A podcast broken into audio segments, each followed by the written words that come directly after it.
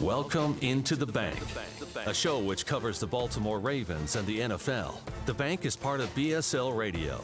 Baltimore Sports and Life is dedicated to analysis and discussion on the Baltimore Orioles, the Ravens, and the University of Maryland.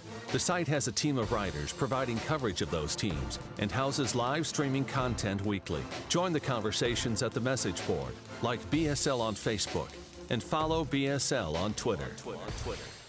Hey, everybody. Welcome back to the bank. Um, we're here for episode 11. I'm Jordan Coe. I'm here with my co host, Gabe Ferguson. Um, I'm at BSL Jordan Coe. He's at, a, at Gabe Fergie on Twitter. Um, feel free to check us out at BaltimoreSportsAndLife.com. We both write articles there. We're both active on the forum.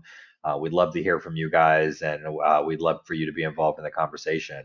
Um, you know, last week we were Gabe talking a little bit about the offense and getting into kind of what the numbers were going to be like, look like, and I think we both expect pretty historic things from the offense next year um, that are in line or maybe even a little bit better from the way we were talking about them for our expectations for the offense. But um, you know, I think the defense is really interesting. You know, when you and I were talking about what we wanted to do on this podcast, when we were talking about the offense, it was really clear. You know, most of the parts are the same. Marshall Yanda being the big one thing that the Ravens are losing on offense, but by and large, the rest of it's intact, and it made it a little bit easier to talk about what that projection was going to look like. Um, defense, I think that's not so easy. You know, you had suggested we take a look at snap counts and what those things are going to look like. You know, I talked a little bit about some of those personnel packages. Um, you know, I, I, think we should start out before we get into some of these over unders on, you know, what is the defense going to look like next year, especially compared to last year. So yeah, I'm actually writing uh, an article now about kind of how the Ravens have changed the defense from last year to going to 2020, and particularly the front seven. Essentially, the secondary is going to be the same for all intents and purposes, but there are a lot of changes that were made up front. Um, so we're interested in looking at different personnel packages in, in, particular and seeing, you know, how are the defensive linemen going to play together? What, how are they going to be packaged together? Um, which linebackers are going to be on the field together, both inside linebackers and outside linebackers. Last year, the Ravens played a ton of dime defense. Um, that was, I think, partially due to the fact that the linebackers were a little lacking, um, both in their ability um, and in number. there weren't there wasn't wasn't a very deep unit.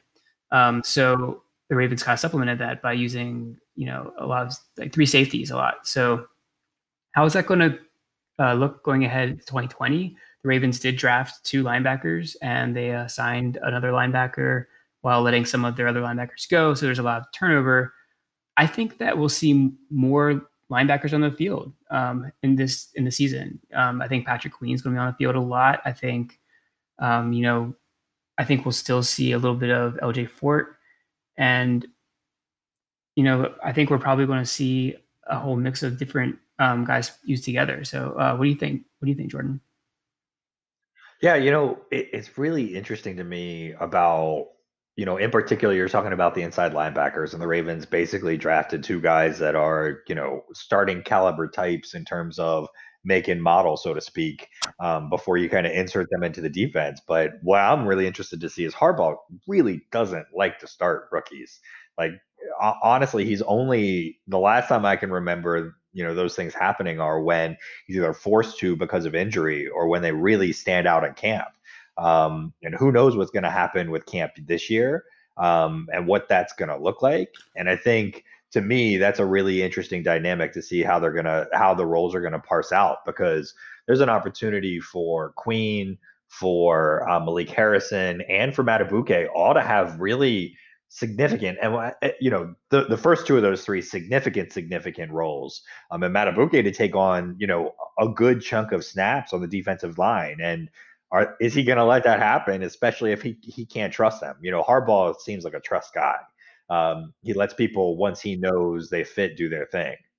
Well, the last time the Ravens drafted a linebacker in the first round when Harbaugh was coach, that was C.J. Mosley, and he was a day one starter essentially. Um, I think we'll see the same thing from Patrick Queen, especially because the Ravens are pretty thin there. Like you mentioned, uh, there's Harrison, really the only reliable veteran that you have that's familiar with this system that's had significant snaps is LJ Fort and he was kind of a package player last year for the Ravens. So I think he's probably going to have a similar role moving forward in 2020. He played a lot of special teams. I think he's going to excel there again. Um, but you know, he was he was more of a kind of the sub package um, linebacker. He played very well, I thought, as kind of the will backer. He was good in coverage. He blitzed pretty well. I think he's going to be that guy um, playing on the, the, kind of like the weak side role. Um, I think Harrison is more of a you know kind of a natural middle linebacker, a strong side linebacker. So I think he'll be in there on the early downs with Queen playing kind of like the will to his Mike. Um, that's at least how I see it. And then when we have the sub packages, it's going to be interesting because in the past, the green dot, you know, the communication helmet has always been on the and the Mike linebacker. That was CJ Mosley, you know, Ray Lewis before him. Um, that trans transferred to the secondary. Um, starting season before last in 2018, when CJ Mosley got hurt, um, Eric Weddle received the dot, um, and he kept it for the rest of the season. Last year, it got passed to uh, Tony Jefferson before he got hurt, and then it got passed to Chuck Clark. So it's kind of been kept in the secondary, players who are in there for every single snap. So that suggests maybe that's going to continue that way, and we'll still see a rotation of linebackers to some extent. Um, and none of them necessarily have to be on the field for every play because they don't necessarily have to have the green dot. That's something that would be interesting to monitor. Um, I think Queen will probably be the, be the player who's out there the most. I mean, we we've talked about it at nauseum how good he is in coverage. It's kind of the reason why I think the Ravens drafted him early. Um, he's just a he is a three down linebacker. It doesn't necessarily mean he has to be out there for every down, but we'll see how that plays out, of course. Yeah, I think the other thing that's interesting is also Tav- Tavon Young's emergence. Um, I think he can. He was. I found him to be effective in run support, even though he was a smaller guy. He was a physical guy. Um, he could he could kind of successfully be there, successfully be out there on second downs. Um, and then kind of adding to that is just like the diversity of weapons that um, it feels like Wink is going to have from a pass rushing perspective too. They're going to you won't need as many outside linebackers on the field necessarily if he doesn't want to. Um, and I'm just really interested to see whether or not he just deploys all kinds of crazy packages and that like the Ravens instead of going instead of going away like you know I think they were a little less traditional when you talk about the dime and some of like the the big nickel and some of the packages they ran last year. Uh, I, I'm interested to see whether that the scale pushes him farther in that direction, right? Like, are we going to see some drives where it's all defensive linemen and only a couple outside linebackers and like they're going to get rest and the ravens are going to show a heavy 4-3 like weak side linebacker of harrison and queen in the middle um, kind of look just to get everybody rested. And then on the next drive you're going to see race car packages and nickel and then the next drive you're going to see big nickel and then the next drive you're going to see something completely different. Um, you know i think the ravens have, have a, a really potent ability to mix and match and i think wink has a really strong desire to mix and match to begin yeah, with. I completely agree. I think one of the hallmarks of this this Ravens defensive roster, um, looking at the 2020 season, is the versatility, um, and and that kind of translates across different positions. You have defensive linemen you can line up in all kinds of different uh, alignments, defensive end, defensive tackle. Then you have linebackers that can rush, that can drop into coverage, um, both from the outside linebacker and in some linebacker positions you have safeties who can come down and play in the box. So there's so many endless possibilities. Um, it's really going to be fascinating to see. Um, you know, traditionally, um, I, mean not traditionally, but the Ravens, the past few seasons at least, have have put, had nickel as kind of their base package. But there's a lot of different variations of the nickel package, um, and it'll be interesting to see how that evolves with this new personnel because you can have three safeties and two corners, or you can have you know two safeties, three corners, um, and that's assuming having two linebackers on the field. But you could also have one linebacker on the field and have two outside linebackers and three defensive linemen. You know, there's like a three-three-five. That's something that we saw a little bit last year. You might see it more because the defensive linemen are are more talented this season. So um, it's really going to be interesting to see, like you said, how how everything is mixed and matched. And I I don't know. I'm excited just to to see how it's deployed. There's so many so much talent on the defense. Um, and it's going to be a lot of fun to watch. If I if I could, you, have to bear through this because we watch a lot of these games together. Um, but if I could have one wish for the defense next year, it's that Earl Thomas would rush the passer less. and be standing at the line of scrimmage less. I think it takes away your most effective weapon in the secondary. And and I'm working on an article right now about Earl Thomas and was he effective or wasn't he last year? Um, and, and, you know, people criticizing you know his interception numbers and his impact in the passing game. And I think a lot of what negated his ability to do his thing was the fact that in many opportunities of passing situations, the Ravens rushed him and took their best center fielder out of center field. Um, and so I'm hoping that changes a little bit this upcoming year, but but we'll see. Yeah, that's that's kind of been a hallmark of of the Ravens defense. And you're heading or going back even to like when Dean Pees was the defensive coordinator, he liked to kind of have interchangeable safeties. And I think in a lot of ways, Martindale's used the same kind of approach with the safeties because that allows you to be a little bit more creative and allows you to disguise a little bit more. So the, the the quarterback and the offense doesn't necessarily know what you're doing with your players. When you can say, here I'm going to have Chuck Clark in the box, here I'm going to have Earl Thomas in the box. One of them is going to drop, one of them is going to rush. Maybe they both drop, maybe they both rush. That kind of thing is also part of the versatility of the Ravens secondary. Um, I know that you are kind of taking your best player, Earl Thomas, in terms of the secondary or safety, and having him in a position where he may not be as effective, but the kind of ability to, you know, hide and make the quarterback guess um, and and kind of like not have him comfortable, I think has value. Well, this is going to get added to my article now because you, have inspired me to do the research. But I have to believe that Ed Reed's at the same age year as Earl Thomas blitz the passer. I don't know, 80% less than Earl Thomas blitz last year. Whether he was in the box or not, um, he was not rushing the passer nearly as much as Earl Thomas was last year. I mean, it was 10, 12, 15 times a game that Earl Thomas was on a, a, a pure blitz. I think that's a little bit of an um, exaggeration. We'll find i'm going to look at the i'm to look at the exact numbers but it was at least eight times a game i bet on average that earl thomas was blitzing and i think it was i would say more. it was probably closer to four or five yeah i think it was more than that so we'll so i'll take a closer look at what those numbers were but i, I still think he was at his least effective in those roles and i'm interested to to kind of see where that goes this upcoming year but i think that leads nicely into kind of our initial over unders and you know, the first one right off the bat for us to take a look at is um, interceptions and sacks. You know, the Ravens had 13 interceptions and 37 sacks last year. Um, you know, do you think they're going to have more or less of either one of those? I think they'll have both increased this co- upcoming season, and I think it all stems from the defensive talent they have up front. Because when you get more pressure, it leads to more mistakes from the quarterback, who leads to more interceptions. So I would expect sacks probably I don't know if 10 more. I would say probably in 45 range. If you put the over under at 45, I would say over. I think that with the amount of defensive line talent they brought in, they can definitely hit that number. Interceptions, it's a little more hit or miss. It's kind of uh, you know, a noisy stat. Um, it's a lot of kind of chance and luck that goes into it. But I would still say probably more. Um, I, I was looking at the stats from last season, the teams that, that led the league was the Patriots. They had 25 interceptions, which is insane. Um, I think they'll probably the Ravens. I mean, come in maybe a little under 20. Um, 18, I think, is a reasonable expectation for like interception number. It's a little over one per game.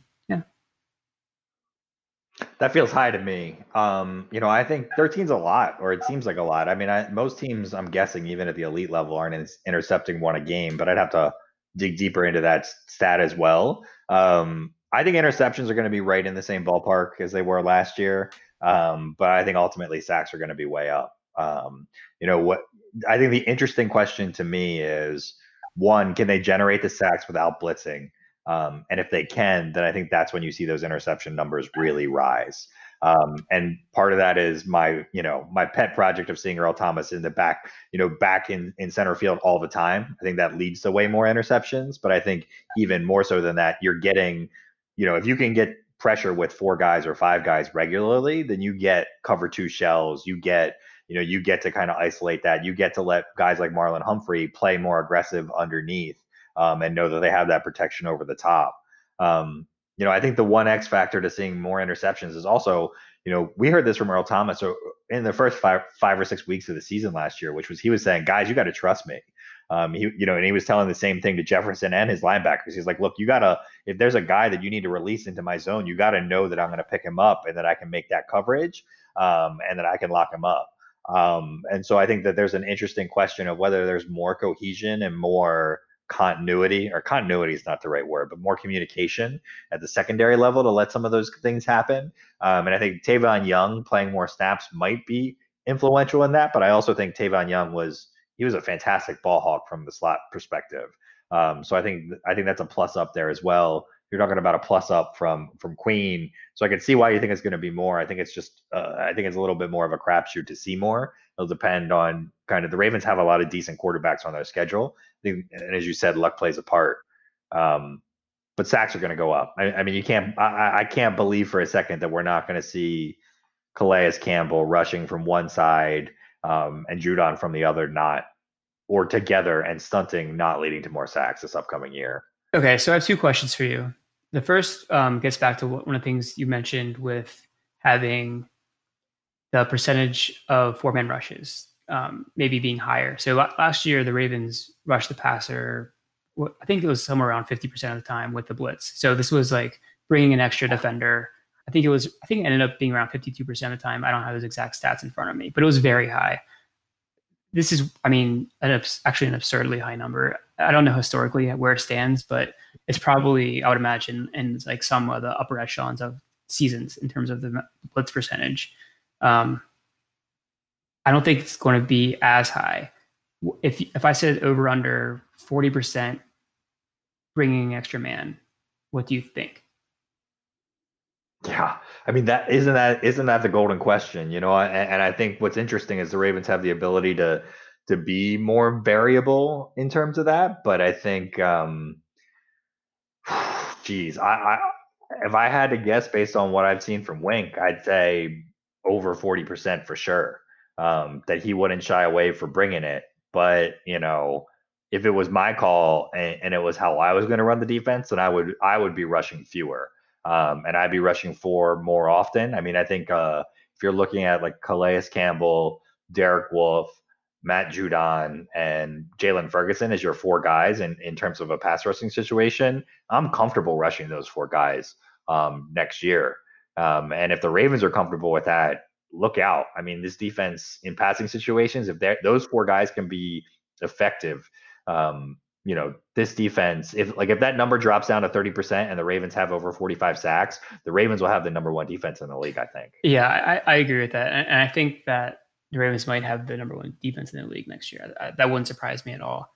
Um, Whoa, I, I, I do. I, think that the amount of talent that they have, I, think that combined with an offense that can score points and putting other teams in difficult positions, maybe I mean maybe not total yards because there could be like garbage time yards, but in terms of scoring defense, I think they'll definitely be the number one defense. Um, so the other question I had because I'm going to agree with you, I think it's still going to be over forty percent in terms of the amount because Wink is Wink and he's going to want to blitz, and you know just because you have really talented guys up front doesn't mean if you bring an extra person, you're going to even be more effective. I, I guess is what I'm going to say. So like I think it will be devastating with what what he can do with the amount of talent that's there. Um, who do you think will lead the Ravens in sacks?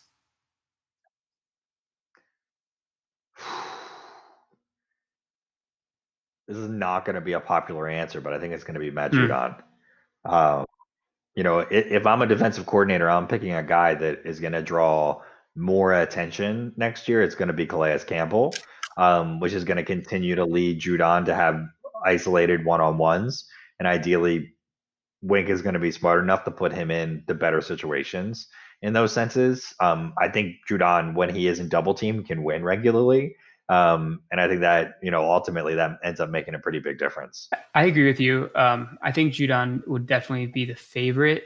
Um, I think a dark horse candidate for it might be Tyus Bowser, um, which sounds strange, but he did have five sacks last year. Um, he did that in a pretty limited snap count. So a lot of it will depend on how many snaps he sees. In terms of what he can do on the field, he provides a lot more versatility, especially on passing downs, than Jaylon Ferguson does, because he can blitz from off the ball and he can drop into coverage very effectively. So if the Ravens and Wink like that kind of versatility, the ability to, you know, move backwards and forwards, maybe line up off the ball, depend a little bit more on your defensive linemen to kind of generate the the hand in your dirt pass rush. I think Bowser could be a really potent uh, blitzer in this Ravens defense. Um, as a guy who comes through, you know, when they're doing stunts and twists up front, he's very athletic. He has, you know, a little bit of twitchiness to him. I think if he's utilized, you know, 600 snaps, you could see him lead lead the team in, in sacks. You really think? I think that's an interesting question about whether Bowser is going to get that many looks, though. Um, I, I don't think he's going to out snap Jaylon Ferguson. I think they'll have a. I think number. it'll depend on Ferguson's development because last year we saw from Ferguson a player who really got better when it came to his run defense, and I think that's where the Ravens are going to look to him as being kind of a starting outside linebacker, um, as the guy who can set the edge. Definitely better than Bowser can. He's bigger, he's longer, he's stronger but I was not impressed with his pass rush ability.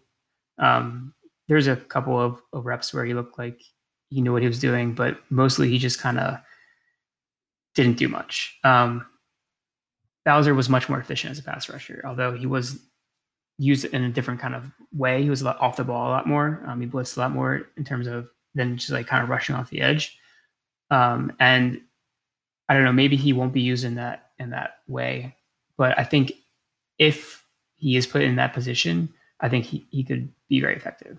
So that, that's my dark horse.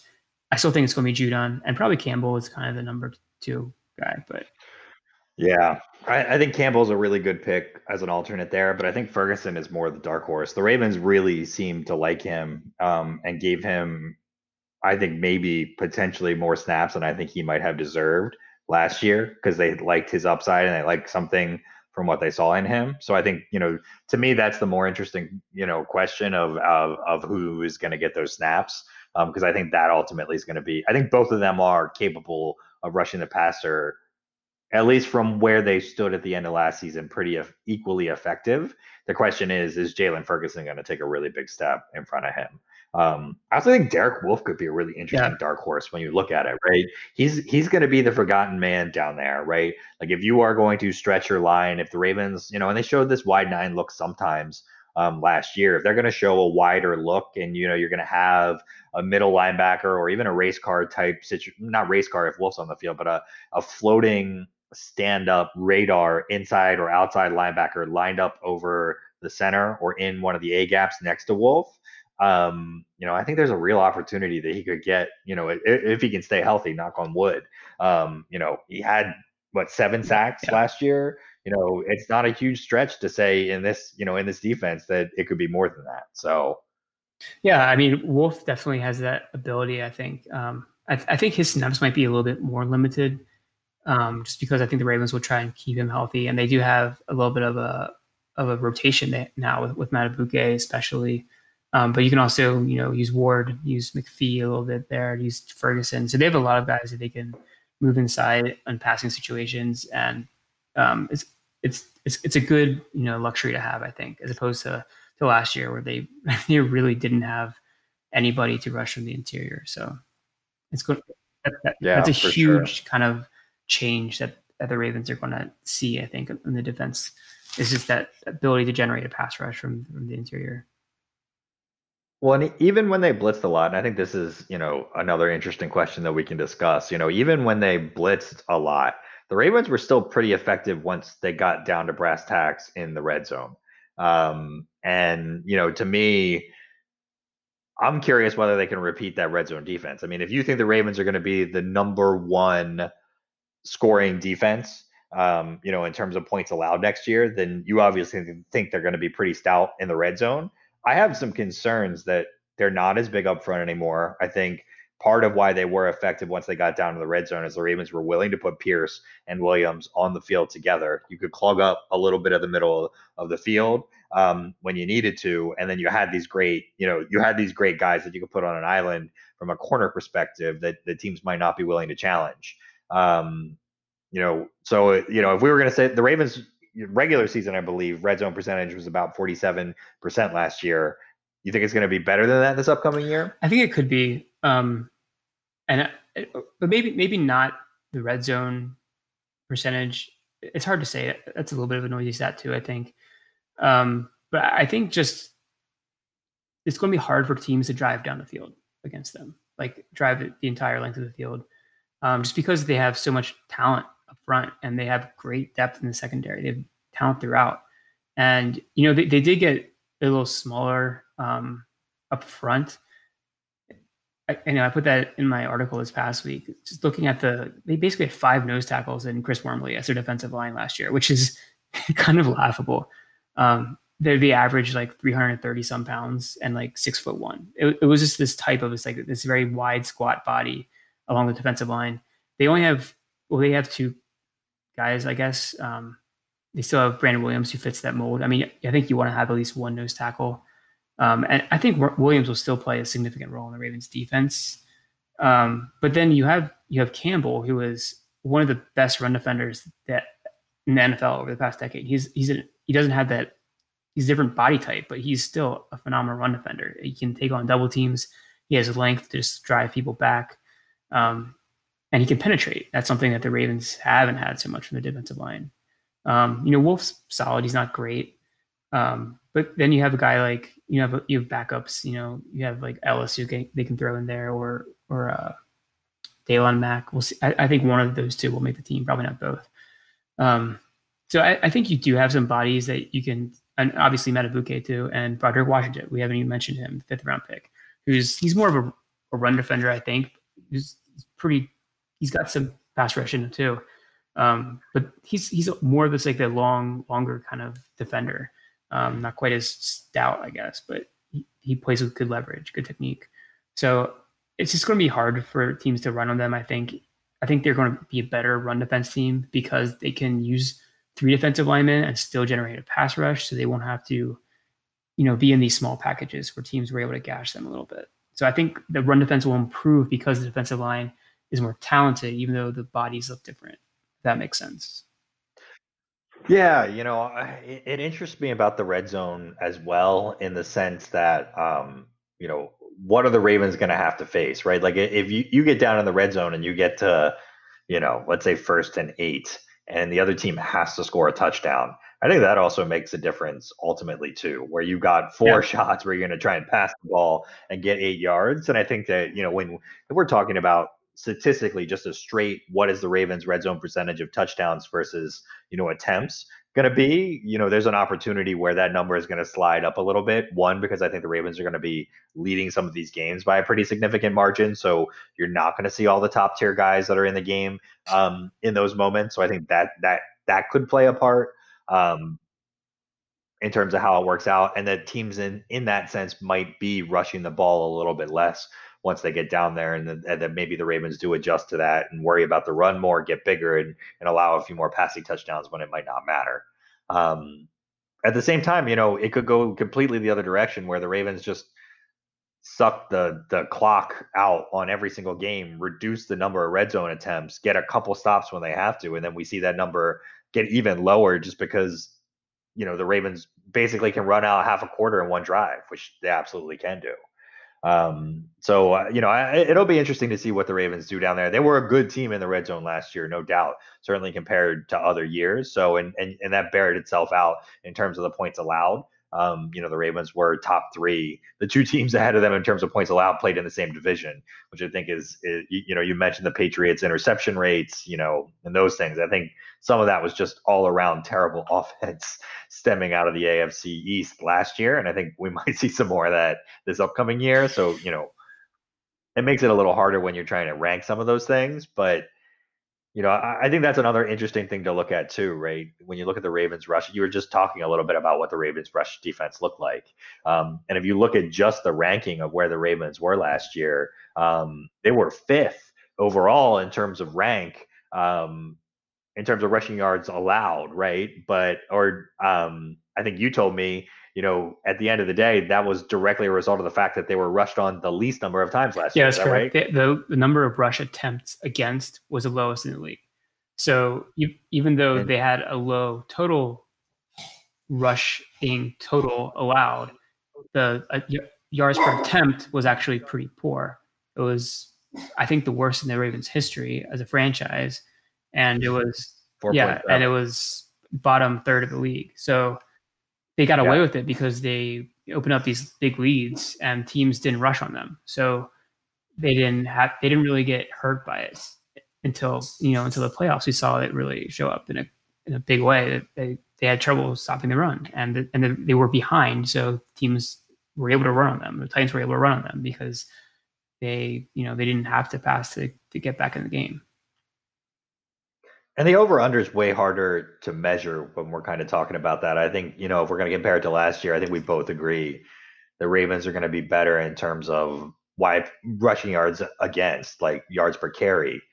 I think, you know, that almost begs the question though if the, if you think the Ravens, you know, if not you in particular, but if somebody thinks the Ravens were extra terrible on run defense last year, where if you watch the games that was the case, um, and it's something they can even be average at this upcoming year. So like going from 4.7 YPA, which was 20th, to let's say like trying to move up to like, you know, even 14th or 15th, which might be a move of a 0.2 or 0.3, and they were the least rushed against yard, yards, you know, total number of rushes, then you know your over under for where the Ravens rush defense is really should be whether they're first or or, or not. Yeah, right? I mean that makes sense. If you're assuming that they still have the similar kind of uh, big leads that they're playing with, teams probably won't be running the ball on them, especially if their defense is actually improved. Yeah, I mean that, that makes sense that they might lead the league in, in rush defense in terms of total yards allowed. Um, that wouldn't surprise me. I, I think. Yeah, yeah and, that, and that's historically where we've seen the Ravens. I mean, usually it's not just top five in terms of rushing yards allowed, but it's also top five in terms of rushing yards per carry um, you know, historically. So, you know, hopefully you see the Ravens get back to that. I mean, you know, the Ravens have always been a team that cares about the trenches and kind of winning out those grinding moments on both sides of the ball. Um, so, you know, I, I'm hoping we see some of that as we come back into this year. But I think I agree with you. We're going to see not only improvement to the average, but getting above average. Um, and I think that, you know, when you're talking about being the number one overall defense in whatever setting you want to pick, being number one in rushing is how the Ravens has been a huge part of how the Ravens have historically done that. Yeah, I mean, especially I think in recent years, the, the pass defense has been where the Ravens have lacked. You know, up until very recently, I would say most of this past decade, the pass defense has been suspect throughout a lot of it, um, and that's really been a sea change in the past, you know, season or two. Um, you know, they brought over Eric Weddle a few years back, and he kind of had a very immediate impact in turning around the Ravens secondary. Um, and then obviously last year, Earl Thomas, Marcus Peters, uh, Marlon Humphrey is is really come into his own. So um, Tavon Young. So it's just a, a, really stacked group that they have in the back now. Um, combine that now with the kind of revamp front seven, and you have you have a defense that's going to be hard to move the ball against, either pass or on the, or on the ground. So you know, pick, pick your poison, I guess, opposing offenses. Yeah, for sure. Well, and when you look at the passing defense, you know, obviously in terms of yards per attempt and yards allowed on defense, things mirrored themselves to be much more true. The Ravens were fourth overall in yards, total yards allowed passing, sixth overall in terms of yards per attempt against. Um, you know, you th- you think they'll be better than that this upcoming year? you think they're going to be right around kind of that top tier, but not separated?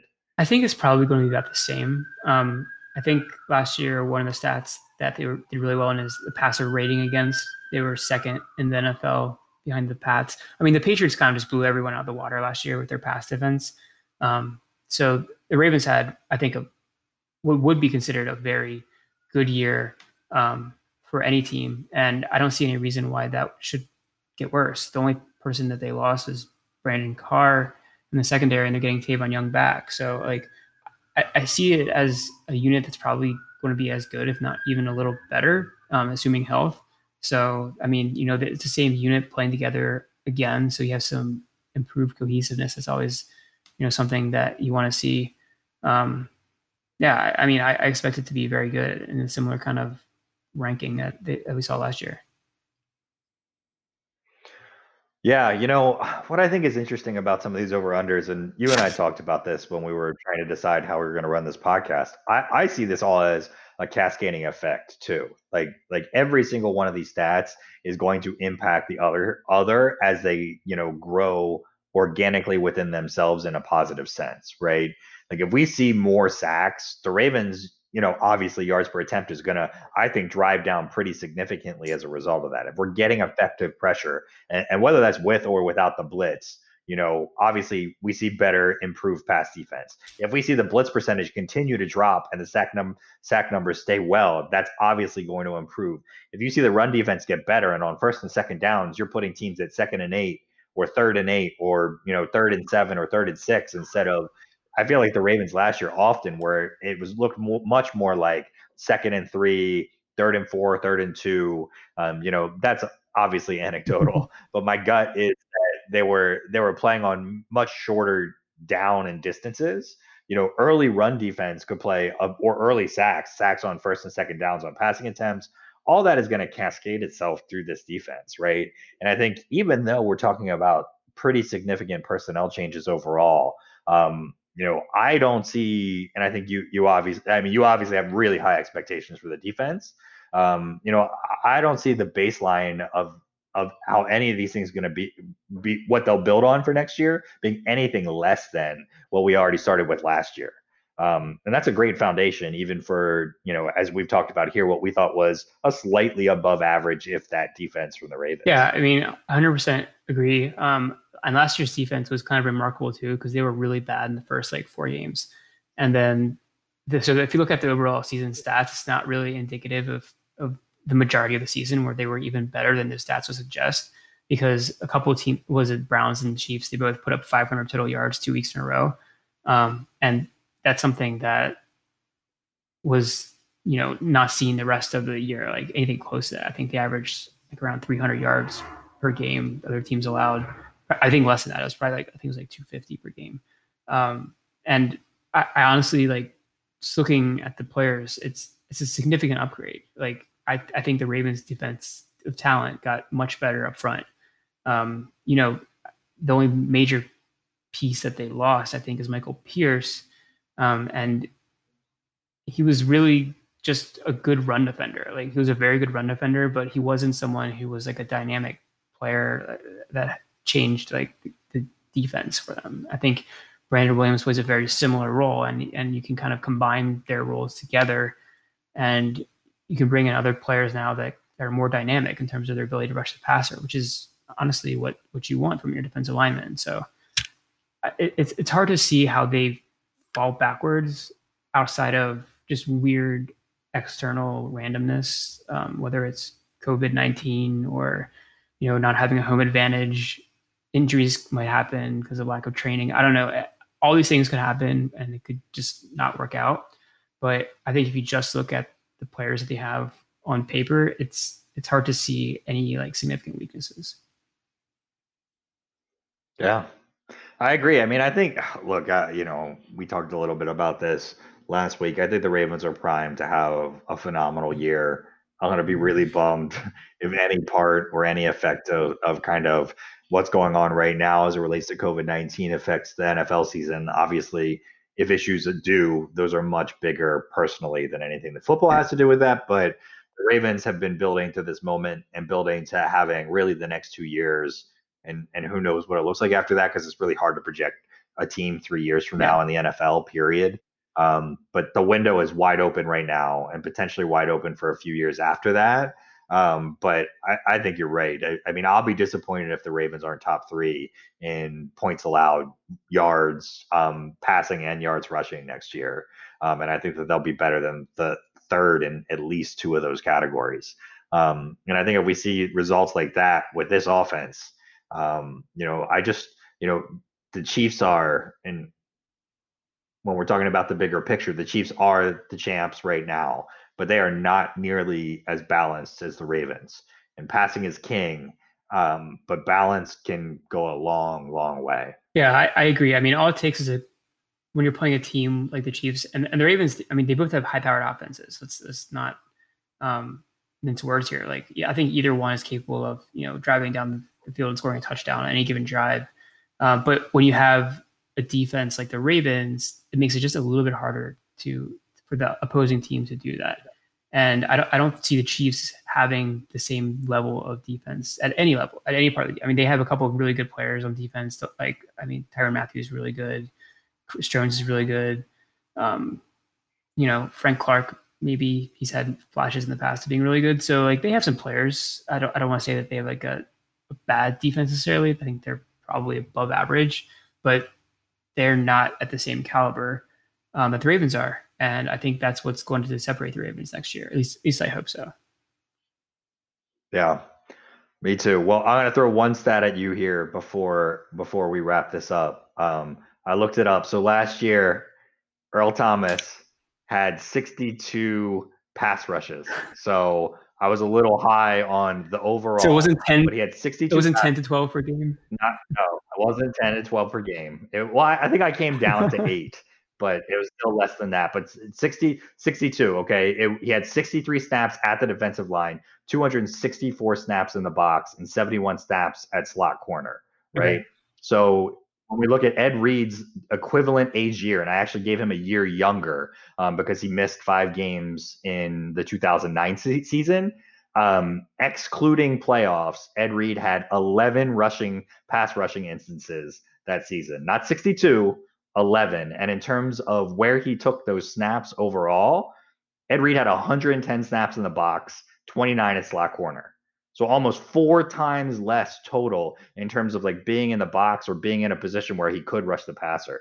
So I think that it's a mischaracterization to say that Dean Pees used Ed Reed kind of in the same mold as what we see Wink Martindale using um, Earl Thomas in, just in the in the broader Was picture. that a Mattison? Is that his name? I, I don't even remember. Oh, was that I, I mean I can I can go back and look at like I mean once you get into the older years in 2011 he had 115 snaps in the box in 2012 he had 133 snaps in the box in 2010 he was injured in 2010 he had 32 yeah, snaps yeah. in the box um, so I mean just night and day in terms of yeah usage. no that, that's that definitely is is pretty apparent and and Earl Thomas before the season, I would say he had probably similar numbers in the box, if not less. He was mostly probably playing, yeah. you know, center field in Seattle for the, the, majority of his career. So this was definitely a new kind of thing for him. Um, and I don't know. I mean, you're the one who's yeah, be writing the article about it, so I won't I won't steal your thunder. I thought that he he still he was still very effective for the Ravens last year, um, and I think you know that versatility, the ability to come and play in the box, that is something that is part of his his toolbox. So.